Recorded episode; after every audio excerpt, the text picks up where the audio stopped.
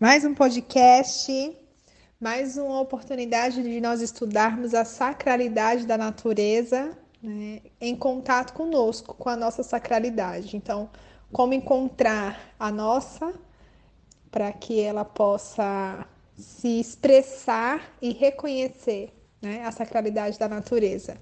Para mim é uma, uma oportunidade de crescimento, desenvolvimento pessoal. E para você? Você tem gostado? Tem te ajudado a pensar mais e sobre né, a sua posição como ser natural neste mundo?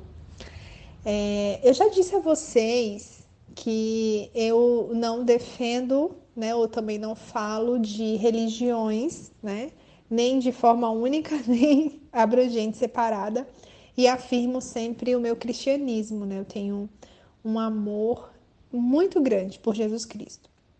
E é isso que me motiva a estudar as escrituras sagradas. E eu conheço as escrituras cristãs, né? não conheço outras ah, profundamente e também não, não são todas que eu conheço profundamente, tá? É muito bom quando vocês me mandam ah, sugestões. Eu amo aprender. É, essa semana eu recebi uma sugestão maravilhosa que eu amei de um livro que eu conheço, que eu também gosto muito de estudar. Eu tenho uma paixão por esses dois livros, mas a indicação veio de um que é o livro de Mormon.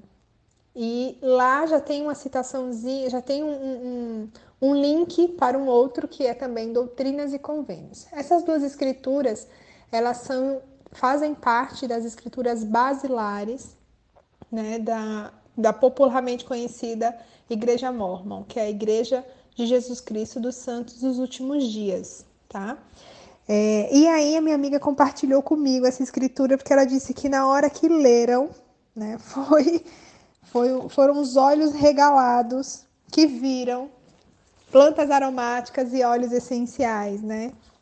Ali escrito. Eu vou ler para vocês Uh, se vocês tiverem interesse, põe no Google, né? Uh, ou livro de Mormon, livro de alma, porque aí vocês vão cair direto no site que tem as escrituras online, tá? Também tem é, app, aplicativo ou app, né? Pra, que dá para ler, e aí já tem Bíblia também lá no appzinho, é bem legal. Mas para quem não conhece, vocês podem buscar. E olha que maravilha essa escritura. É o livro de Alma, o capítulo 46, tá? O versículo 40. E aí diz assim, ó: E houve alguns que morreram de febres que, em certas épocas do ano, eram muito frequentes na terra. Muitos, porém, não morreram de febres por causa das excelentes qualidades das muitas plantas e raízes que Deus havia preparado para remover as causas das, das enfermidades, desculpem, a que estavam sujeitos devido à natureza do clima. Muitos houve que morreram é, de velhice, e os que morreram com a fé em Cristo são felizes com Ele. Olha isso das plantas. Vocês viram? Qualidade das muitas plantas e raízes que Deus havia preparado para remover as causas das enfermidades. Aqui está no livro de Alma, capítulo 46, versículo é, 40. Se a gente vai para o livro de Doutrina e Convênios, que também é da é, é um livro base, né? da, da Igreja Mormon, o, o capítulo 89 fala sobre o que a gente conhece como palavra de sabedoria. Né? É um mandamento para. É, são orientações para um estilo de vida saudável, né? principalmente focando em, na alimentação. É, e aí vem né, é, é mais trabalhado hoje, é mais dito hoje, né, sobre o que não comer, o que não usar, o que não ingerir. Mas no, nesse capítulo, ele, é, ele trabalha o que você pode fazer e orientando de forma moderada também. E aí, em complemento com essa escritura que nós acabamos de, de ler, lá no capítulo 89 de Doutrinas e Convênios, o versículo 10 e 11, né? Eles dizem assim: E também em verdade vos digo, todas as ervas salutares indicou Deus para a constituição, natureza e uso do homem. Olha, constituição, natureza e uso do homem. Toda erva em sua estação e toda fruta em sua estação. Todas essas para serem usadas com prudência e ações e ação de graças. Tudo no seu tempo, né? nada de forçar é, a colheita, né? Ou forçar a produção e a colheita de forma não natural, onde a gente pode é, observar e testemunhar o uso de produtos químicos que vão acabar com o nosso organismo, já que eles é, se impregnam, tá? Nessas, nessas plantas, nos frutos, enfim. E olha que delícia! Todas as ervas salutares, né? as, as frutas das estações, as ervas, as plantas que Deus criou para a constituição, natureza e uso do homem.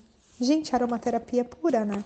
Fitoterapia pura, vida natural pura. é uma maravilha. Eu adoro encontrar isso nas escrituras. A gente encontra muito, muito, muito a indicação na Bíblia, é, no Velho e Novo Testamento, né, do uso das plantas para para diversos problemas ou, ou, até rituais religiosos, mas problemas de saúde e um, um ritual específico de limpeza energética. Isso dentro da igreja, né, com os sacerdotes fazendo.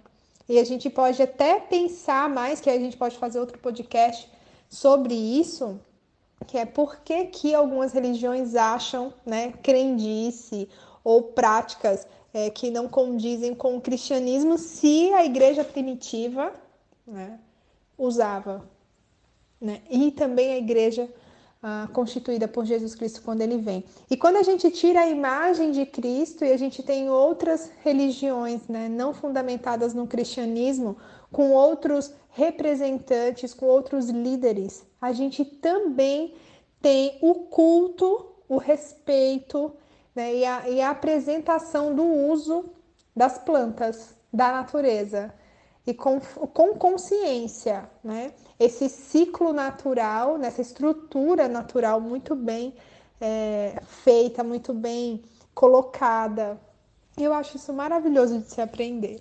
Bom, podcast de hoje, né? Esse ensinamento, essa sugestão de vocês lerem essas escrituras e me darem, me informarem, me mostrarem outras escrituras também, que os olhinhos de vocês já estão abertos e os narizes vão cheirando, vão inalando as moléculas aromáticas e a gente vai despertando para essa preparação, né, que sempre existiu para tomarmos consciência e colocarmos em prática, né, para aquilo que viemos é, colaborar com o nosso mundo.